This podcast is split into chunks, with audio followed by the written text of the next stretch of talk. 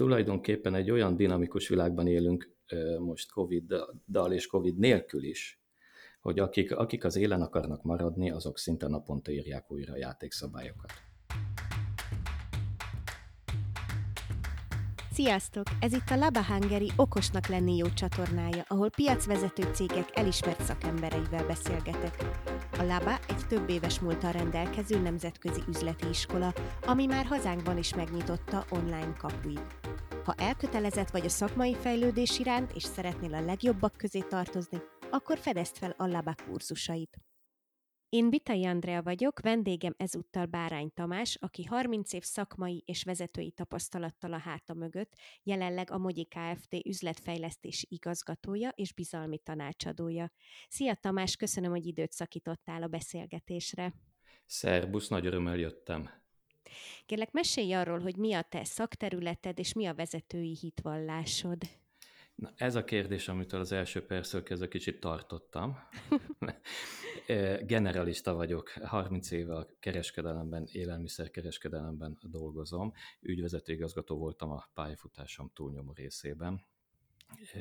És hát, ha így, így, így ebből közelítjük meg, akkor ezt mondjuk, ha orvos lennék, azt mondanám, hogy embereket gyógyítok, ha tanár lennék, akkor gyerekeket tanítok, ügyvezető igazgatóként meg ügyeket vezetek, és itt általában meg szoktam állni. Tehát mondjuk úgy, hogy egy, egy, egy elég átfogó területtel foglalkoztam, főleg egyébként értékesítés és marketing vonalról érkeztem. Ezekben vagyok leginkább természetesen otthon, de hát folyamatosan a stratégiai és a humán aspektusokat is kezelni kellett a pályafutásom alatt. Nagyjából ez a, a hivatalos uh-huh. megközelítés. Akkor mesélj kérlek, hogy hogyan jellemeznéd a te vezetői hitvallásod, a stílusod, hozzáállásod, mi jellemző rád? Lehet, hogy ellentmondásos dolgokat is fogok mondani itt a következőkben. Egyrészt természetesen munkámból fakadóan, ugye kapitalizmusban élünk, tehát igazából pénzzel foglalkozom. Ez azt jelenti, hogy van egy befektető, van egy bizonyos pénzösszeg, és egy értékteremtési folyamatot kell köré szervezni, hogy a végén ebből a pénzösszegből nagyon pénzösszeg legyen. A vezetői megközelítés nyilvánvalóan ebből fakad, és az értékteremtés pontjait, pontjaira fókuszálok. Ezek az értékteremtési pontok pedig hát nagyon-nagyon egy irányba tartanak a, a személyekhez, tehát a, a, a, az emberi tényezőhöz és a, és a kollégákhoz. Én azt gondolom, hogy ha, ha erre gyorsan válaszom kéne, akkor az, az, a, az, az a feladatom, hogy a, a legjobban összeszervezem azokat a tehetséges kollégákat, akik képesek ezt az értékteremtést mindenki szempontjából megfelelően és megnyugtatóan megvalósítani. Kicsit ki tudnád fejteni a hallgatók számára, hogy pontosan mit értesz ezen alatt az értékteremtés alatt? Hát én mondtam, itt a résztvevőknek a végén jól kell járni. Tehát ugye ez a játékszabály. És ez azt jelenti, hogy van egy, mindig egy szolgáltató és egy, és egy, és egy fogya, szolgáltatás vagy termékfogyasztó. Neki, hogy mit jelent az érték, az természetesen nagyon komplex dolog. Itt sokféle megközelítést lehet alkalmazni de rajta múlik, és azon áll, azon áll minden, hogy ő mennyire lesz elégedett. Az értékteremtés ebből a szempontból sok minden lehet. Lehet például az, hogy, hogy, hogy segítünk neki gyorsabban elintézni valamit. Most jól látszanak ezek a, a diszkontok, amelyek, amelyek parkolójában igen drága autók állnak. Nyilvánvaló van, amikor az értékteremtés nem más, mint, mint az idő. Van, amikor az értékteremtés valami nagyon hasznosítható dolog, de van olyan, olyan is, amikor az értékteremtés valamilyen nagyon egy, egy élvezeti faktor, akár az élelmiszerekről beszélünk. Tehát egy fogyasztói oldalról az értékteremtés az nyilvánvaló egy komplex dolog, és egy egész komoly struktúra és szervezet, egy vállalkozás, egy cég áll mögötte. De ugyanúgy kell értéket teremteni, és ugye itt érkeztünk meg az izgalmasabb részéhez, mert ugye a végén mindig van egy, van egy éves eredmény, a, uh-huh. a tulajdonosnak is, és a tulajdonosnak általában nyilvánvalóan a profit és a játék a legizgalmasabb része akkor kezdődik, amikor ezt a profit igényt össze kell valahol hangolni azzal, hogy a fogyasztónak értékes dolgot hozzunk létre. Ebben az ívben a becsatlakozó személyek, kollégák, alkalmazottak, vezetők, középvezetők, ezeknek mind megvan a saját szerepe. Ezeknek a folyamatoknak az összehangolásáról van szó, és ezeknek az értékeknek a teljesítéséről. Hát ez már, ahogy elmondod, azért az emberben az vetődik fel közbe, hogy nem lehet egyszerű feladat. Szerintem nagyon sok kihívással találkoztál már a pályafutásod során. Tudnál ezekről mesélni? Talán kezdjük az elején. Elején, amikor egy tulajdonosnak próbáljuk az érdekét, illetve az értéket a tulajdonos számára létrehozni, és, és az a tulajdonos természetesen, ha megkérdezzük tőle, hogy mit szeretne, ő szeretne olyan módon növekedést, hogy abból a végén profit legyen. Ilyen, ilyen, ilyen egyszerű válaszokat kapunk. És akkor utána, amikor elérte a cég ezt a profitot, akkor nem biztos, hogy elégedett a tulajdonos. És itt már rögtön ketté válik a dolog, nem azt adtuk meg neki, azt adtuk meg neki, amit szeretne, és nem azt, amire vágyik. Tehát ez egy, ez egy ilyen játék, igen komplex, és már rögtön az első lépésről beszélünk. Lehetséges, a tulajdonos nagyon örül a profitnak, de már van elég pénz otthon.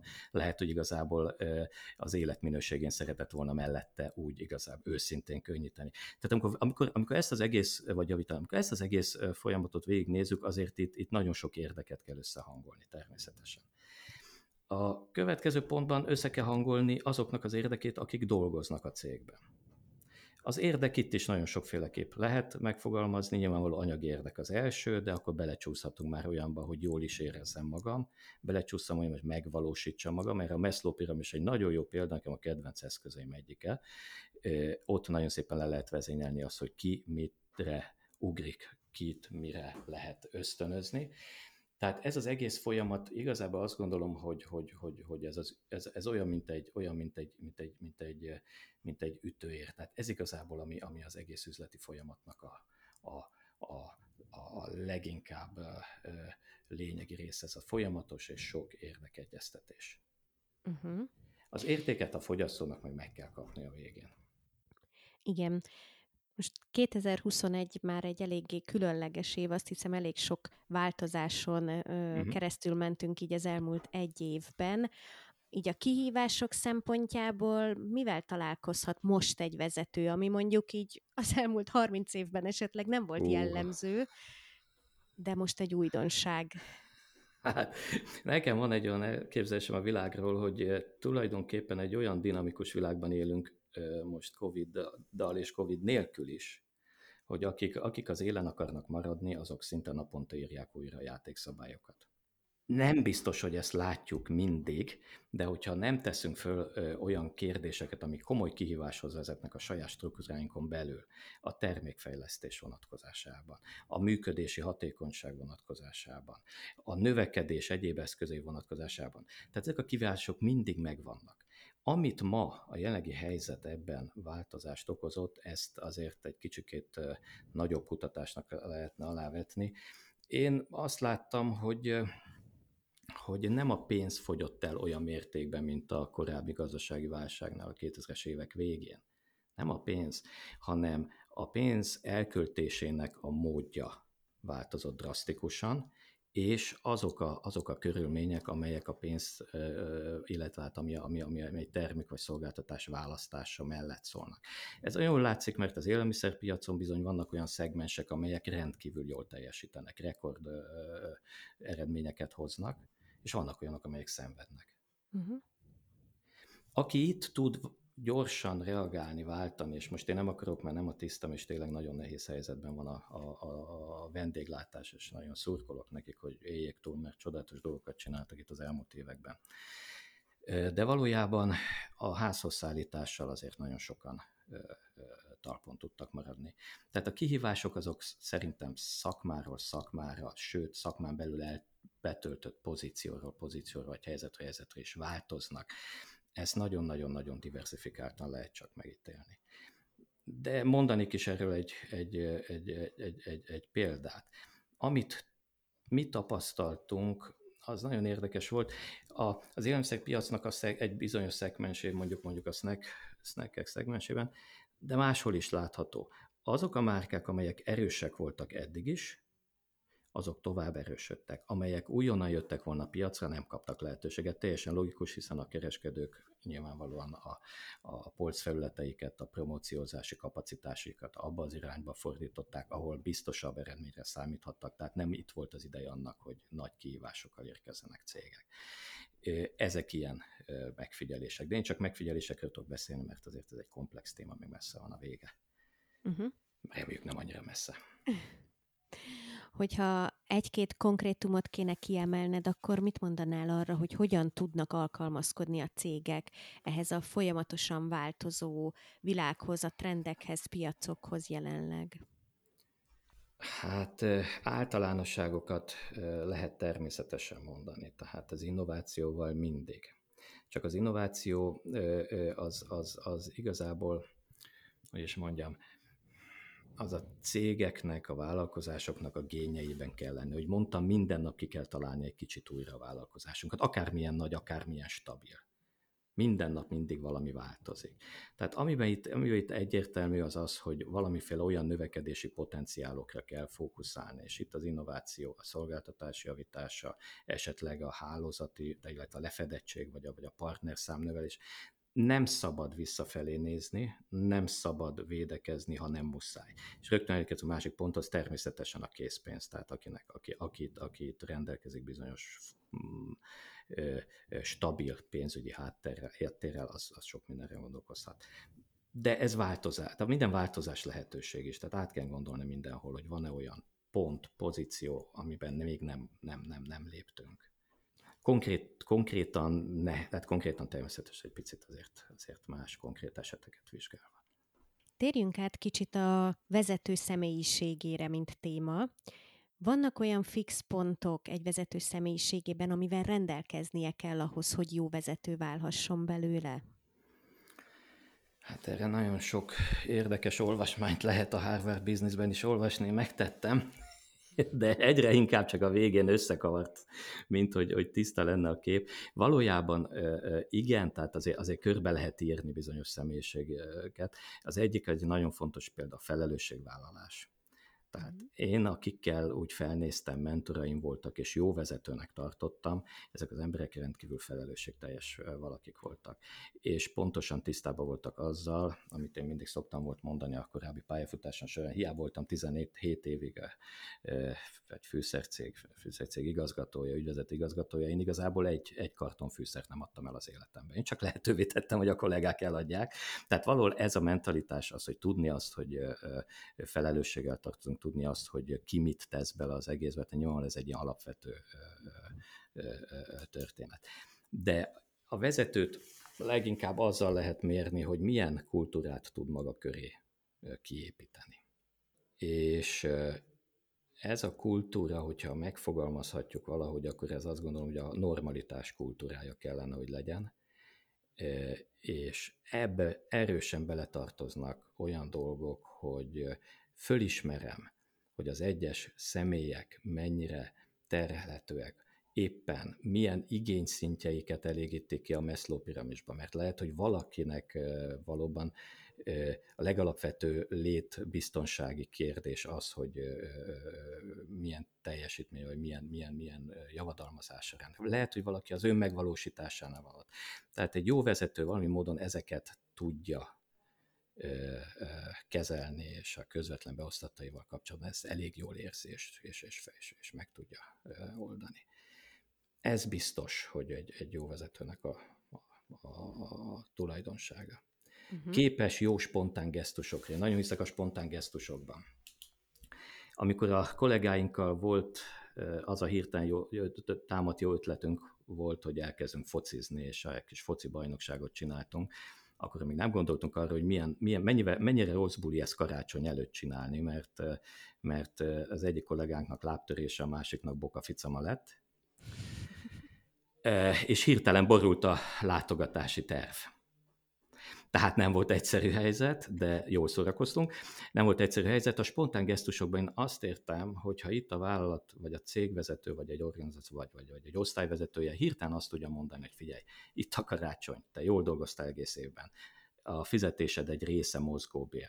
Hát most nem fogod elérni, de el fogod érni az éves átlagot, úgy is megkapod, hogy otthon ülsz. Ezek apró dolgoknak tűnnek, de hatalmas hatással vannak egy, egy, egy bizalmi légkör kialakulására. Tehát ezek a spontán gesztusokban nagyon, nagyon fontosnak tartom, hogy együtt tudjon élni a vezető ezekkel a helyzetekkel. Uh-huh. És mik azok a személyiségjegyek, amikkel nem feltétlenül rendelkezik az adott vezető, de abszolút fejleszthetőek? Én azt gondolom, hogy nincsen külön vezető. Tehát nem tudok különbséget tenni egy vezető, és ugyanakkor mondjuk egy, egy, egy, egy családanya, vagy családapa, vagy, vagy, vagy, vagy, vagy, vagy gondoskodó gyermek, ez ugyanaz az ember. Tehát a vezető magát, önmagát csak üzletileg nem tudom, hogy tudja képezni. Én azt gondolom, hogy a vezetőnél egy általános érettség és egy általános jellemfejlődés, ami fontos, és az pedig, hát igenis megvannak az eszközök, lehet tudatosan megtenni, de, de ez mindenképpen a, a, a, az érzelmi intelligencia irányába kell, hogy mutasson. Bármit is jelent ez, ugye ez is egy gyönyörű kifejezés, ezt azért el tudtuk használni, csépelni nagyon sokféle módon, de gyakorlatilag erről van szó. Az empátia felé kell ezt abszolút lehet képezni, tegyünk különbséget. Jó, tehát az empátia az, az amire szükség van. Az, amikor mhm. én megsajnálok egy, egy, egy, egy kóbor kutyust az utcán, és, és segítek neki, az nem empátia, az együttérzés. Ugye az empátia arról szól, hogy olyanokkal, olyanoknak a dekódolását is el tudom fejbe végezni, olyanoknak, olyan embereknek a, a, az, a mozgató rugóit is fel tudom ö, ismerni, akiket nevezük nem ilyen dolgot, nem feltétlen kedvelek, vagy akik nem igazán állnak hozzám pozitívan. Tehát egy vezetőnek szerintem ez a képessége azt, amit nagyon tudatosan kell építgetnie, ezeket a dekódolásokat. Mert az empátia az nem együttérzés. Aki bajban van és elesett, az meg, meg, meg, és ráadásul még aranyos, mint egy kis cica, az a persze, persze lehet együtt érezni egy pillanat alatt mindenkinek könyvtúl a szemébe, ez nagyon jó. De ez nem empátia egy vezetőnél, ezt tudatosan empátiával kell fejleszteni. Akkor nézzük, hogy hogyan válik valaki menedzserből vezetővé, milyen lépésekkel fog találkozni, milyen nehézségekkel találkozik ilyenkor az ember, akár a saját példádon keresztül, hogy te hogyan jutottál el ide. Húha. Hát hosszú út volt. Tehát én én azért, azért én, én, én messziről jöttem, és azt, azt, azt, hogy nekem ilyen gazdag pályafutásom volt, ezért én nagyon hálás is vagyok, őszintén hálás vagyok, de az egész történet azért egy nagyon hosszú évű személyiségfejlődés, és általában vezetőnél ez, ez erről van szó. A technikai részét válasszuk le, az érdekes, arról egy pillanatra később uh-huh. még, de ugye ez a, ez a jellemfejlődés, amiben nagyon sok minden benne van. És ezt, hogy mondjam, hát nem tud mindenki maga mellé egy egész coach csapatot, vagy, vagy egy pszichológus közösséget szervezni, de meg kell oldani valahogy magában. Tehát itt, itt az empátia, amiről beszéltünk, az az egyik pont. Természetesen emellé vannak egyéb felelősségi pontok, de másik az kultúra ezt általában ugye el szoktam mondani, hogy mindenki itt, a, itt sokan az üzleti világban itt azért fölkapják a fejüket, amikor én arról beszélek, hogy nekem milyen segítség volt Oroszországban, amikor megérkeztem, és ott azt a cég, cég átalakítást el tudtam kezdeni, amikor a végén piacvezető lett egy vállalkozásunk. Azzal kezdtem, hogy elolvastam újra a bűn és bűnhődést. Tehát jelenfejlődésről van szó, kultúrafejlődésről van szó, tehát ezzel mindenképp nem kihívásként találkozik egy, egy ilyen milestone-ként, hanem ez egy folyamatos esemény. Ez az egyik olvasata ennek. A másik kicsit technikai. A másik kicsit technikai. Amikor, egy, amikor, amikor az ember egy operatív menedzser, és kiváló módon megkapja a célokat, és aztán már annyira mestere az eszközeinek és az erőforrásainak, hogy az el is éri nagyjából azokat a célokat, egy borzasztó erős operativitás van benne. Hát ez bennem is megvolt. És amikor olyan helyzetbe kerültem, hogy hirtelen embereim lettek, és hirtelen lett nekem egy key account menedzsere, meg lett nekem mellé egy, egy on-field vezetőm, stb. stb. Hú, akkor is hirtelen gyorsan megcsináltam volna helyettük mindent. Ez egy váltópont. Tehát van, amikor az ember kőművesből ö, ö, építészé kell, hogy váljon. Uh-huh. Ez egy komoly kihívás. Itt egyrészt a saját fontosságunkat is meg kell tudni magyarázni, átélni. Másrészt viszont meg kell azokat az apró technikákat is tanulni, és erről azért lehet sokat beszélgetni, hogy hogyan is tudom elereszteni, hogyan tudom, mi kell ahhoz, hogy eleresszem azt, hogy én, én tényleg építész legyek, és ne kőműves Persze, kell bizalom, kell egy olyan gárda. Megint visszaérkeztünk az elejéhez, miről szól az egész, arról, hogy az emberi tényező milyen egy vállalkozóban. Tehát rá tudjam bízni, legyen önbizalmam, legyen olyan a felettesemmel való kapcsolatom, vagy egyáltalán a feladatom, hogy én azt ennek ellenére teljes felelősséggel tudjam vállalni. Legyen köztünk olyan kommunikáció, az operatív ö, ö, ö, csapat és mondjuk vezetőként köztem, hogy az a kommunikáció megfeleljen az információcsere, megfeleljen a bizalom elveinek, megfeleljen annak a két-három pontnak, amit érdemes egyébként, ez is érdekes téma, hogy, hogy ez tényleg egy jó interaktív esemény legyen köztünk. Tehát ez biztos egy, egy, egy, egy, egy, egy ilyen pont. A másik, meg kell szokni azt is egy vezetőnek, hogy nem lehet nagyon gátlásos most lesz egy kis ilyen kis gyors személyes, én az voltam. Jó, tehát én középiskolában teljesen gátlásos voltam, nagyon nem szerettem, hm? nem mondtam ezzel újat, nem szerettem, ebből kifolyólag jelentkeztem a, a, a, a színjátszókörbe ugye, meg kutyaharapás szőrivel. Tehát valójában hasonló dolgot később is átéltem, amikor, amikor, amikor, amikor egyszer csak oda ki kellett állni több ember elé. És a több ember elé először csak volt 20, aztán 40, aztán volt már több száz is, de a való a lényege az, hogy rá kell jönk arra, hogy, hogy egy ilyen forbild, egy ilyen, ilyen, ilyen kép vagyunk az emberek. Tehát meg kell tanulni közönség előtt viselkedni. Meg kell tanulni megfelelő módon a, a közönséget irányítani, érdeklődését fenntartani. És másokat kell mondani nekik, mint amit mi magunk a, a, a, az operatív listánkon feltüntettünk. Egy stratégiát kell mondani, és nem állandóan akciótervet közölni. Tehát ezek az apró dolgok, de ebből több van, tehát most azért a műsor végére érnénk, hogyha ezt így elkezdeném mindent mondani, de ezek mindenképp ilyen jellemzők. Ez nagyon érdekes, amit most meséltél. Tehát lényegében úgy kezdted, hogy saját magadat kimozdítottad tudatosan a komfortzónádból, hogy ezáltal szerez önbizalmat. Hát 16-17 évesen nem így fogalmaztam meg. Igen. De most, hogyha, hogyha meg kéne utólag, ezt szeretem, tehát utólag mindig meg tudok magyarázni bármit. Tehát ez egyébként egy nagyon klassz dolog a stratégiával is, hogyha van valami, ami sikerül, akkor utólag tökéletesen el tudjuk mondani, hogy mi hogy gondoltuk annak idején. De, de valójában ösztönből erről van szó, hát az ember nem akarja föladni, tehát ezért tényleg én egy én, én angyalföldi lakótelepi gyerek vagyok, tehát megvoltak a saját motivációim, és, és szerettem volna kitörni, szerettem volna, de hát ez nem abból indult, tehát ez, ez, ez el kellett ide jutni. És az ember akkor megtanulja azokat, hogy egy picit mindig out of box. Kérdezted előbb a vezetői jelen volna. Igen, out of box. Tehát ha a vezető nem out of box, akkor menedzser. Tehát a vezető még ha nem is mondja, meg nem is várja el azonnal, hogy mindent másként csináljunk, mint hogy megbeszéltük, szó nincs róla, de én azt tapasztaltam, hogy az általam nagyra becsült vezetők, akik mentoraim voltak, és volt olyan szerencsém, hogy nagyon közelről láthattam őket, akármit beszéltünk meg, ők már legalább két másik variációban gondolták újra át. Tehát az, az az folyamatos változás és a folyamatos out of box, ez nagyon fontos ez szintén bejön az embernek, hogyha ösztönösen gondolkozik. Én amikor a főiskolát elvégeztem, a külkereskedelmi főiskolát, én nagyon ezen kerültem be, hajajaj, nagyon sok túl, nagyon volt a túljelentkezés, de másodszorra sikerült. Lényeg az, amikor, amikor, amikor befejeztem, én nekem volt 500 forintom. Akkor az mondjuk a nagyjából olyan, hát olyan nem tudom mennyi pénz lehetett, olyan annyira nagyon nem volt akkor sem sok. Nem sok, igen. És én, és én a HVG, akkor, akkor indult a HVG, hó, éjjel-nappal azt olvastuk, éjjel-nappal.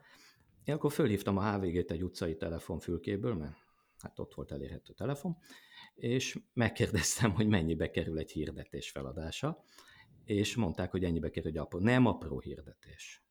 Egy igazi hirdetés. Hát, körülbelül ennyibe került egy kis igazi hirdetés feladása, és én feladtam hirdetésbe saját magam, hogy végeztem a külkereskedelmi főiskán, angol, németül beszélek, kit érdekel. A bátyám telefonszáma volt megadva.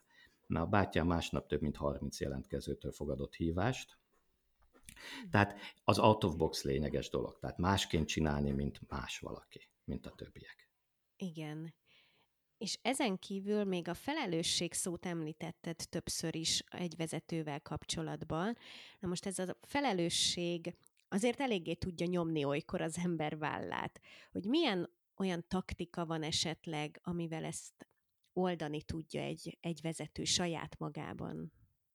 Vagy kezelni ezt a fajta felelősséget? ezért azért annyira, azért tegyünk különbséget. Tehát egy sebészorvos felelőssége az igazi. Tehát azt én nem tudnám megmondani. Én nem tudnék tanácsot adni egy sebészorvosnak, hogy a felelősségét, hogy az, az egy súlyos, az egy front, front probléma. Itt azért a vezetőnél mindig, egy, mindig, mindig azért megvan az, hogy ád egy, azért meg lehet osztani. Át kettő.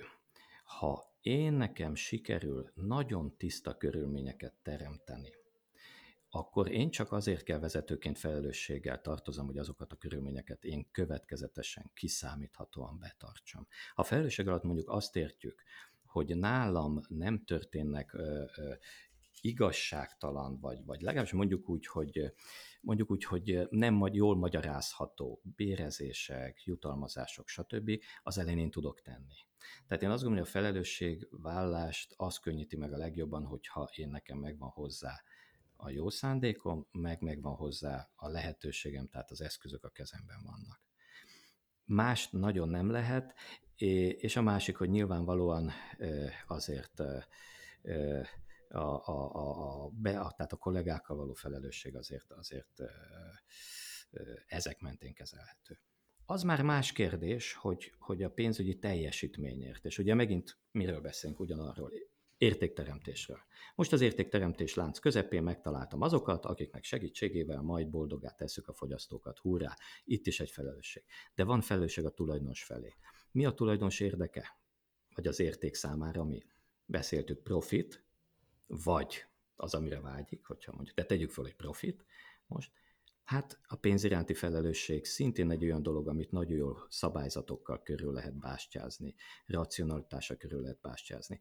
Nekem sokat segített, amikor megértettem azt, hogy tévedhetek. Ez egy fontos dolog. Uh-huh. Tévedhetek, de csak akkor tévedhetek, akkor van jogom tévedni, ha a döntésemet megalapozottan hoztam, vagy legalábbis legjobb tudásom, vagy legalábbis odafigyelve. Ha csak odakentem, volt ilyen is példa, sajnos erre meg büszke, akkor ez a felelősség, ez hát azért ez tényleg nyomasztott. De amikor az ember ezt megérti, akkor nagyjából együtt tud ezzel élni. Térjünk át a stratégiai szemléletre, hogy hogyan tud egy vezető leegyszerűsíteni feladatokat. Egyáltalán mit jelent jelen esetben ez a simplicity? Tulajdonképpen az egész világ erről szól. Tehát én, én elég rossz voltam fizikából középiskolában, jó? Ennek, ennek örömére én elkezdtem nagyon sok fizika könyvet olvasni, ilyen, ez a népszerű fizika, tehát ilyen, ilyen, ilyen Stephen Hawking és a többi, és nagyon tökéletesen össze lehet passzolni, ami ott történik, hiszen racionalitás alapú, ami az üzleti világban is történik. És a fizikai valóság mindig a legtakarékosabb, a legegyszerűbb. És minden, ami nem illeszkedik bele a rendszerbe, és pótlagos energiát használ el, arra igazából nincs szükség. Ez az egyszerűsítés, ez gyakorlatilag arról, arról szól, hogy mindig meg kell találni azokat a mozgatórugókat, amely egy adott helyzetet ö, ö, ö, irányít, viszont ezek a mozgató rugók nem mindig láthatóak. És az egyszerűsítés során, tehát a szemléletünk az, hogy ez az oken borotvája. Bocsánat, egy csapongtam egyet most gyorsan, akkor belecsapongok egyet az oken borotvájába. Ugye talán 12. századi filozófusról van szó, és a leglényegesebb mondandó, ha van valamire egy erős érvem, akkor a második gyengébb már gyengíti az első erős érvet, a harmadik is. Én nagyon hiszek abban, hogy a sikeres nagy dolgok egyszerűek. Ami manipulatív, az túl sok tényezőtől függ. Ha megnézzünk ö, ö, vállalkozásokat, hogy vatol, vajon mitől sikeres egy, egy, egy svéd ö, ö, ö, bútorkereskedő áruház, vagy mitől sikeres egy német élelmiszerdiszkont. Borzasztó egyszerű ajánlatokat látunk, borzasztó egyszerű értékajánlatokat. Ami, ami, ami, ami nagyon rafinált, ami nagyon több lépcsőn megy át, az sem marketing kommunikációban, de sem az érték realizálásában sem, sem működhet nagyjából, a, nagyjából az egyszerűsítés vonalán ezeket, ezeket érdemes átgondolni mindig. Amikor, amikor, amikor én, én kapok például egy, egy, egy, egy stratégiai összefoglalót. És akkor stratégiai pontok. Egy, kettő, három, a negyediket már nem nagyon, ötödik meg már nem. Tehát én nálam egy jó stratégia maximum három pontból áll. Természetesen lehetnek annak egyéb al vonatkozása is. De, de, de az egész természet arról szól, hogy minél egyszerűbb és minél hatékonyabb legyen az a tevékenység, amit végzünk. Azon gondolkoztam közben, miközben ezt Aha. hallgattam tőled, hogy nem tapasztaltál olyat, hogy sokan szabályosan félnek az egyszerűsítéstől, vagy az egyszerűségtől, mert, mert egyfajta egyenlőségjelet vonnak a közé, a közé, hogyha valami egyszerű, akkor az mondjuk túl könnyű, vagy nem olyan értékes, nem olyan értékelhető. Mm. Találkoztál ilyennel? Ó, oh, hogyne, és akkor utána szeretek főzni, és akkor utána azt mondom, hogy jó, akkor most csinálok egy olyan aliolio spagettit, amit egy olasztól tanultam, és áll fokhagymából, chiliből, olívaolajból, spagettiből, és kész az egyszerű dolgokat nagyon sokan szeretik. A probléma az, amikor belekerülünk egy, egy olyan világba, egy olyan üzleti világban, ahol muszáj nekünk többet mutatnunk, mint amit kézben tartunk éppen. Valahogy versenyzünk azzal, hogy, hogy, hogy, hogy nekem, nekem még nagyobb volt. Én értem a dolgot, mert ez verseny pozícióiról szól, helyzetről szól. Ezt nem mondhatom a főnökömnek, nézd főnök, tök egyszerű volt, de a valóság általában az, hogyha visszatérünk az előző öt pontra, öt stratégiai pontról beszélünk, mindegyikre, mindegyik megtörténik. Csak én azt szoktam nézni, hogy az egyes pont 80%-ban befolyásolt az eredményt, a kettes 10-ben, a hármas, és így tovább. Én ezt értem ez alatt.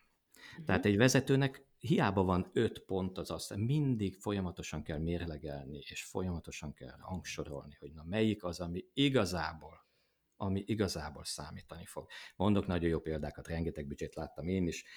Álltak olyan dolgokból, hogy fogyasztó, fogyasztói kommunikációval, ilyen és ilyen GRP elérésével ezt és ezt szeretnénk, akkor utána ez, ez volt, meg ez volt, ez volt, ez volt, izé, és az utolsó pontban, és 10%-os áremelés. És akkor megnéztem a, tervezett PNL-t, és abban azt láttam, hogy a 10%-os áremelés fogja hozni a költségnövekedést, és a többi. Ezt kell látni ebben. Persze mindennek van szerepe, tehát a részletek fontosak, nagyon nem azt mondom, csak tegyünk nagy különbséget, hogy az egyszerűsítés azt jelenti, ha ez az áremelés megvalósul, jön az eredmény, ha nem valósul meg, bármilyen mutatványt előtte végrehajthatunk. Ezt látni kell, erre le kell tudni szűrni a gondolatainkat. És mi alapján priorizáljon egy vezető, hogy ne aprózza el magát, ne vesszen el a részletekben? Itt is azért ne bonyolítsuk túl a választ. Van egy nagyon jó eszköz, ezt ugye ez egy amerikai elnök, aki a világháborúban tábornokként működött, róla nevezték el, és hát elvileg hozzá is kötik, Érdekes megfigyelés egyébként, hogy itt nagyon sok történt, amiben mi itt a aktuálisan használunk eszközt, azért annak van már 50-60-80 éve is, hogy azt valaki kitalálta elsőnek, de a lényeg az, hogy Eisenhower Matrixnak hívják, én ezt tartottam mindig leghasznosabbnak. A különbséget kell tennünk abban, hogy mi a fontos és mi a sürgős. Itt, hogyha ezt Matrixként rajzoljuk le, és összevezetjük a két, két aspektust, akkor természetesen találunk olyan feladatokat, amik fontosak és sürgősek is, na azt magunknak kell azonnal elkezdeni csinálni, a másik véletlen meg találunk olyanokat, amelyek nem fontosak és nem sürgősek, azokat meg el kell felejteni. A kettő között, amely sürgős, de nem fontos, azt le tudjuk delegálni, amely fontos, meg nem sürgős, azt meg be tudjuk valamikor tervezni. És azt hiszem, hogy ennél jobb eszközt, akár mennyit is láttam, olvastam, én nem találtam, nekem ez segített a legjobban. Itt van még egy másik szintje ennek, mert azért ezt azért sokan ismerik, és végtelen egyszerű, ha nem ismerték, akkor fejben való lehet, hogy össze is álltak ezek a gondolatok, de itt van egy tartalmi titok még, amikor az ember ezeket a kis rubrikákat föltölti, és megpróbálja betenni, hogy mi a fontos, mi a sürgős, mi az. Nagyon sokszor a vezetőnél ott a probléma, és ott borul ki, és ott omlik össze, hogy egy csomó dolgot is betesz, és, és kodifikál, olyat, ami igazából nem az övé. És a vezető, és pláne itt, amikor egy vezetői vállásról van szó, nagyon gyakran ez az előbb említett kőműves és építész váltás, változásnál merül föl. Hogy olyan dolgok ragadnak rá egy vezetőre nagyon gyakran, egyszerűen csak mert segít, egyszerűen csak azért, mert rajta volt mindig, egyszerűen csak mert nem tudatosan helyezte át máshoz a munkáját, ami a mindennapjait széttúrja. Ami, ami után reggel eltervezett valamit, és ezt jön az a, az a gyomorfájó rossz érzés, hogy hát mégse végeztem úgy a napot, ahogy akartam, és akkor megnézem, hogy miért, és rájövök, hogy egy csomó minden ebben az Eisenhower Matrixban nem is az enyém.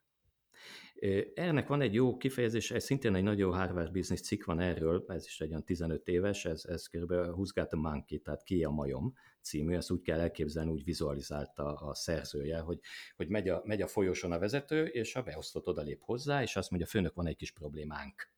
Na, ilyenkor már egy idő után becseng a vészcsengő, mert problémánk nekünk nem szokott lenni, vagy neked van, vagy nekem, de ilyenkor, ha az a válasz, hogy jó, figyelj, most nem érek rá, de majd, majd átnézem, küld át, Na, ezek, ezek a majmok, ezek, amik bekerülnek. Holott az esetek túlnyomó részében tulajdonképpen itt egy kicsit a felelősség megosztásról van szó, aminek lehet egyébként az az oka, és akkor meg rendszerhibáról van szó, hogy nincs jól ledelegálva, vagy nincs a, a feladatok mellé döntési jogkör delegálva. Tehát ez az Eisenhower Matrix, ez működik, de csak akkor, hogyha a környezetében is a vezető meg tudja magát, vagy le tudja határolni a nem rávonatkozó feladatokat. Általában ez szokott az Eisenhower Matrixnak egy nagyon-nagyon nagy félreértés, illetve rossz diszfunkciója lenni. Ha már a problémákat említetted, egy vezetőnek számos nehéz helyzettel kell szembenézni. Ezekre fel lehet készülni előre? Lehet stratégiát kidolgozni előre, amit úgymond csak előkap az ember a fiókból abban a helyzetben és alkalmazza? Ö, hát azt nem, hozzáállást igen. Tehát az, hogy hogy állok hozzá egy problémához, egy dilemmához, ugye dilemmákról van szó. A probléma az nem probléma, mert a probléma az egy olyan dolog, a dilemma, amikor, amikor nehéz dönteni az opciók között, hogy a vezetők általában szerencsére ezt kapják meg. Tehát nekik nem azt kell eldönteni, hogy, mit, hogy, hogy, hogy melyik konyháról rendeljük a, a kantinba, ennek kicsit zűrösebb dolgokat. Tehát a, a, a, az, hogy hogyan áll hozzá egy felmerülő dilemmához, ez egy szép szó, szeretem, mert leírja jól a, a lényegét. Arra viszont kell egy, kell egy jó mindset. Én kettő lépésben gondolkoztam ez ügyben, és amit mondtam, szintén azoktól, akiktől én nagyon nagy örömmel és lelkesedéssel inspirálódtam, vagy szivacsoltam a, üzleti, üzleti jelenlétüket és viselkedéseket. Ha fölmerült egy probléma, nyilvánvaló mindegyik bekapcsolt egy játéküzemmódra. Ez egy nagyon érdekes dolog volt. Tehát a legnagyobb dilemmáknál sem estek pánikba. Nem azért, mert hogy ilyen nagyon, ilyen, nem, valami játékmód bekapcsolt, hogy hűha, de jó, akkor ezt meg kell oldanunk. Ezt, ezt az igazán, igazán számomra példamutató vezetőknél, ez, ez volt az első, amit, amit reakcióként levettem. A másik, amiket, amiket reakcióként láttam, hogy elkülönítik. Elkülönítik a, a működési hibát, meg, vagy a rendszerhibát, meg, meg, meg, meg a modellhibát. Tehát elkülönítik, hogy valamit, amit, ami jó, csak rosszul használunk, vagy olyan, olyan dilemma, az, az, olyan, az okoz a dilemmát, ami, ami maga rosszul van kitalálva. Ez a lépés nagyon gyakran kimarad. Amikor kimarad, akkor rettenetes dolgok a végén, jönnek a végén, mert egészen más problémát vagy más dilemmát oldunk meg, mint ami valójában van. Tehát el kell különíteni, hogy mihez nyúlunk hozzá, milyen mélységében. És a következő pont egy nagyon gyakorlatias megközelítés, ha ez már úgy tiszta, ez a, ez ez ez ez ez ez a kérdés, hogy mihez, mivel kell foglalkoznunk az egész céggel, vagy valaki valamit rosszul csinált, na ilyen, ilyen szélsőségesen lehet fordítani. Hogyha, hogyha meg, meg, meg ez, ez nem csak arról van szó, hogy valamit elrontottunk, hanem ennél egy komplexebb problémának tűnik, rendszer szintű problémának tűnik, akkor viszont hát bennem kialakult egy megközelítési mód, ezt szívesen megosztom veled. Jó. Na, nem ezoterika. Szeretem a hármas számot, lévén, hogy, hogy, hogy abban a hármas számban élünk, tehát három dimenzióban élünk. Mi három, három dimenzióban tudunk jól fejben működni. Ez most nem véletlen, az anyagi világ három dimenzióban van, ugye itt fizikusok, matematikusok már lemodelleztek talán 11 térdimenziót is, Uh-huh. Csak azok nem, nem, nem, ezek összegömbölyedve itt vannak köröttünk, és valamiatt a nagy bumnál csak a háromdimenziós felületek váltak vagy, vagy gömbölyödtek ki, és, és, és nyertek teret. És ennek egy oka van, miért nem kettő dimenzió, miért nem két aspektus szoktunk figyelni, miért kevés a kettő általában. Stephen Hawking örökértékű magyarázatával az idő rövid történet. Szintén ez egy olyan könyv, amit nagyon javaslok egy vezetőnek olvasni, nem csak a bűn és.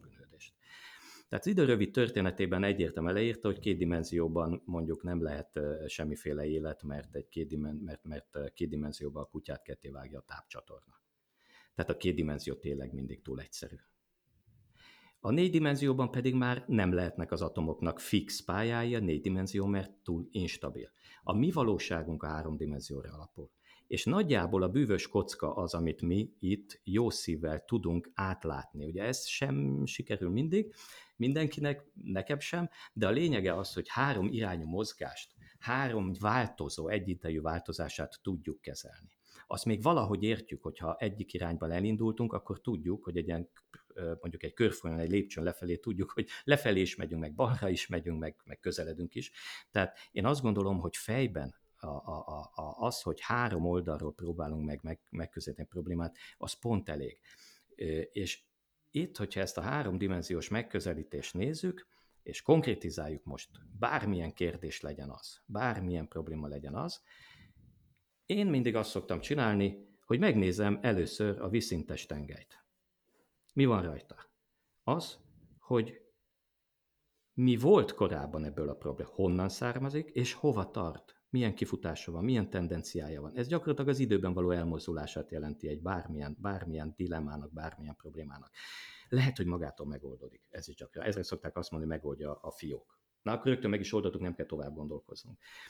Tehát, tehát ez, a, ez a probléma megközelítés rögtön megmutatja, hogy honnan származik. Ebből jön az is, hogy engem például nem érdekel egy szám. Nem érdekel az, hogy 60% piacrésze van cégnek, vagy csak 6. Az nem érdekel. Engem az érdekel, hogy az a 6 korábban egy volt, a 60 pedig korábban 70%, egészen más a dilemma. Tehát ez igazából az a dimenzió, amiben mi elhelyezzük a, a, a problémánk múltját, származását és kifutását.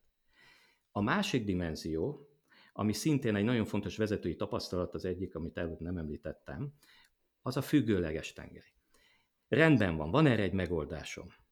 Be is, be, be, meg is valósítom. De gondoltam arra, hogy abban a pillanatban, függőleges tengelyen, a kereskedelmi osztály bevezetett valamit, de tök jó, csak éppen az adó, a, a, a pénzügyi osztály nem tudja rendesen az adót bevallani rá. Vagy valami szolgáltatás kitett teljesen jó, csak a logisztika képtelen ilyen kis mennyiségekben kompenzálni mondjuk lejárt terméket. Tehát a másik dimenziója egy dilemmának meg kell vizsgálni, hogy abban a pillanatban a résztvevők, a stakeholderek, akik ebben az egész folyamatban benne lehetnek, azok milyen változáson mennek ha ezt is tudatosítottuk, tudjuk azt, hogy honnan származik probléma, hova tart, milyen hatása lehet a megoldásán, akkor jön a harmadik, ez ugye a bűvös kockának már a magasabb szintje, de itt ez általában a legfontosabbak közé tartozik, mert hogy itt érkezünk el oda, hogy milyen távolságban nézem a problémát, a harmadik dimenzió, milyen közel megyek ez az origóhoz. És itt érkezünk olyan, olyan dolgokban, mint mikromanagement, meg hogy, meg, hogy, meg hogy túl közel, nem látjuk a valóságot, a fától az erdő, tehát sok ilyen van. Én egy nagyon jó példát szoktam mondani a kollégáknak ezzel kapcsolatban, hogy milyen közel. Fontos, érdekel engem ez, ez a probléma? Ennyire fontos ez nekem? Ez a harmadik dimenzió. De ennek egy nagyon plastikus és matematikai nagyon izgalmas magyarázata is van, illetve hát szemléltetése van. Fölteszem a kérdést, hogy mi van több a világban. Tört szám vagy egész szám? Na most, Természetesen, akkor, hogyha ha, ha, ha nem jól mértük fel ezt a harmadik dimenziót, azt mondjuk, hogy jó, akkor közelítsünk a problémához, mondjuk, hogy 1-től 10-ig, hogy néz ki a dolog, és nyilván attól kezdve a szám egyenesen tovább a végig úgy van. Tehát ami 1-től 10-ig igaz, az igaz a, a végtelenig. Persze, 1-től 10-ig, hát egész szám, hát van most talán 10, vagy rosszul mondom, talán 9, és tört pedig rengeteg. Tehát a konklúziónk az, mert túl közel mentünk a problémához, hogy a válaszunk, hogy a, a világban sokkal több tört szám van, mint egész. Na most minden után végtelen a, a hosszú a számegyenes, a válaszunk hamis. Tehát én azt mhm. gondolom, hogy nincsen egy általános érvény, természetesen nincs. Tapasztalatokból lejönnek rögtön, hogy hát ezt ne, azt ne, tehát az a tapasztalatok nyilvánvaló azért a gyakorlati válaszokat kihozzák, de a megközelítés, hogy, hogy tudatosan, hogy dilemmához hogy állunk hozzá, én azt gondolom, hogy az segít a legtöbbet. Ezek nagyon hasznos tanácsok és meglátások voltak, még nagyon sokáig tudnám hallgatni, viszont az idő szűkössége miatt most már csak egy kérdésem lenne így zárásképpen, hogy tapasztalatod alapján mi az az apróság, amiben a legtöbb vezetőnek változtatnia kellene, és akár ezt így máról holnapra meg is tehetik. Én az élet, élethosszig tartó tanulásban hiszek, és én azt gondolom, hogy minden nap valamit kell csinálni, valami jó cikket olvasni, valamit, valamire, valamit tanulni, valamit tovább lépni. Én azt gondolom, hogy, hogy, hogy amit meg lehet csinálni vezetőnek az az, hogy, hogy, hogy folyamatosan nyitott marad, és folyamatosan szivacsolja a környezetét, ezt el lehet dönteni. Lehet egy kis jegyzetfüzetet erre venni, nekem az volt, és én írtam belám nagyon klassz dolgokat, még közmondásokat is lengyel kollégáktól, orosz kollégáktól. Én azt gondolom, hogy ez, ez nagyon jó. Folyamatosan rögzíteni, dokumentálni az aznapi lényeges tékövélyeket, tanulságokat. És emellett pedig, hát ha nincs még ilyen terv, hogy hogy, fog ki, hogy mit szeretnék tanulni a következő három évben, vagy milyen tanfolyamot, vagy milyen képességet, vagy milyen könyvet akarok áttanulmányozni, milyen irányba fog érdeklődni, azt azonnal el kéne akár már ma este kezdeni átgondolni. Köszönöm, hát remélem sokan megfogadják ezt a tanácsot, és köszönöm a beszélgetést is neked. Nekem volt megtiszteltetés, én is köszönöm a lehetőséget. Köszönöm, hogy végighallgattátok ezt az epizódot. Ha tetszett, akkor iratkozzatok fel a csatornára, hiszen hamarosan újabb beszélgetéssel várunk. Amennyiben felkeltette az érdeklődéseteket a Laba Hungary online üzleti iskola, akkor a csatorna leírásban és az epizód alatt megtaláljátok az elérhetőségét. Sziasztok!